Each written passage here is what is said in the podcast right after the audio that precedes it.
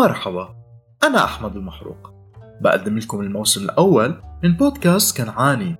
بهالموسم رح نحكي قصص عن فلسطين وقراها المهجرة ورح نحاول نشوف ولو لوحة بسيطة عن الحياة كيف كانت فيها قبل الاحتلال. فكرة هذا البودكاست إجت لتأكد على الإرث العربي لهاي الأرض ونذكر العالم بالمجازر والإرهاب اللي ارتكبوه الصهاينة بحق الفلسطينيين. ولهيك ومع بداية هذا الموسم بلشنا نتعرف على شوية قرى من القرى المهجرة بفلسطين وبدينا مشوارنا من قضاء عروس البحر يافا وطلعنا باتجاه الحدود اللبنانية لوصلنا لعكا. من هناك كملنا لقضاء صفد كملنا بالجليل من صفد لطبرية.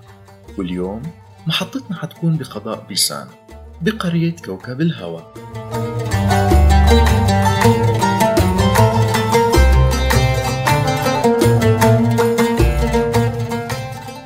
هاي القرية العربية موجودة جنوب بحيرة طبرية وشمال مدينة بيسان وبشرقها تشرف على نهر الأردن. موقعها استراتيجي جدا لأنها كمان بتشرف على عدة قرى مثل البيرة وجبول والمرصص وغيرهم. هذا غير إنها بتتحكم بالطريق المؤدي إلى غور الأردن. ومع أنه القرية موجودة على ارتفاع 300 متر عن سطح البحر لكن الأرض الموجودة على بعد 1 كيلومتر بس إلى شرقها منخفض لأكثر من 100 متر تحت مستوى سطح البحر. لهيك تقدروا تتخيلوا الانحدار الشديد اللي موجود بهاي القرية. وبينحدر معها كمان من جهتها الشرقية عدة أودية تكثر فيها الينابيع. ويعتقد أنه هاي القرية قامت على أنقاض يرموث الكنعانية واللي مذكورة بأحد النصب المصرية القديمة إنها يرموتا لكن لازم ما نخلط بين يرموتا والمدينة الكنعانية القديمة يرموك.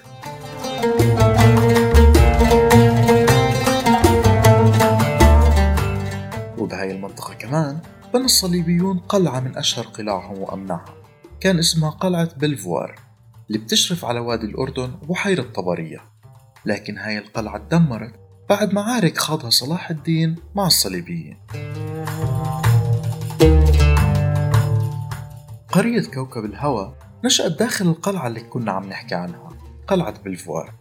ولهيك كان نموها العمراني محدود وكانت المباني بتمتد مع الزمن بشكل دائري خارج القلعة. وبعام 1931 وصل عدد سكانها إلى 220 نسمة كانوا بيسكنوا ب 46 مسكن. ومن أشهر مزروعات سكان القرية كانت القمح والفاصوليا والفول والبطيخ وكروم العنب.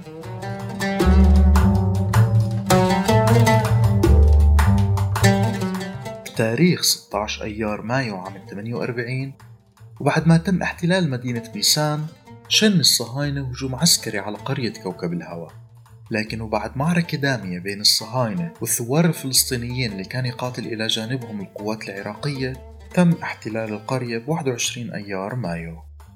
هذا الإشي بيوافق تقريبا اللي انحكى بكتاب تاريخ الهجرة حيث قالوا إنه القرية تم احتلالها ب 21 أيار مايو.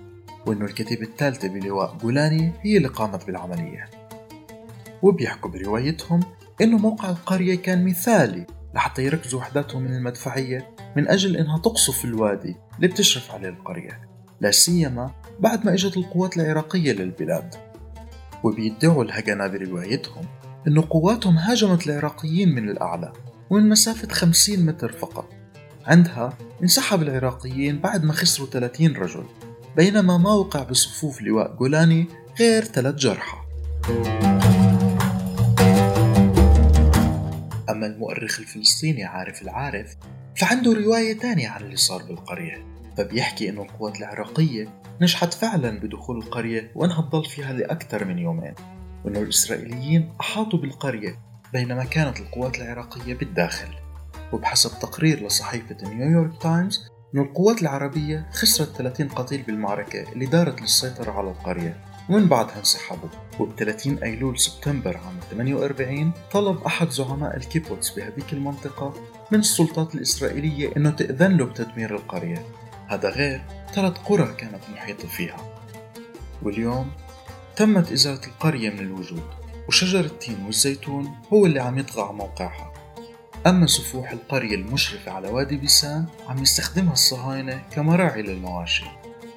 الإشي الوحيد اللي حافظوا عليه كان هو حصن بلفوار واللي حولوه لمركز سياحي.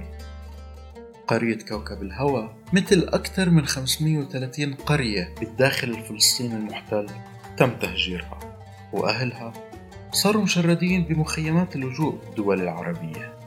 وتدمير هاي القرية كان عمل همجي آخر من لائحة الأعمال الهمجية اللي عملوها الصهاينة.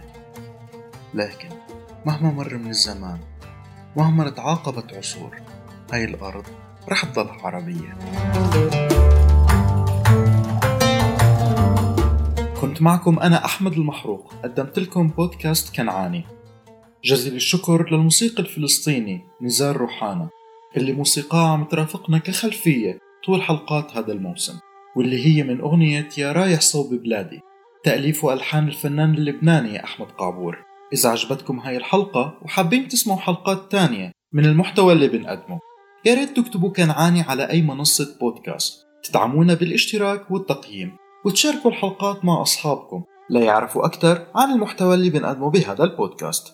شكرا كتير وإلى اللقاء مع بودكاست كنعاني جديد. يا رايح صوب بلادي.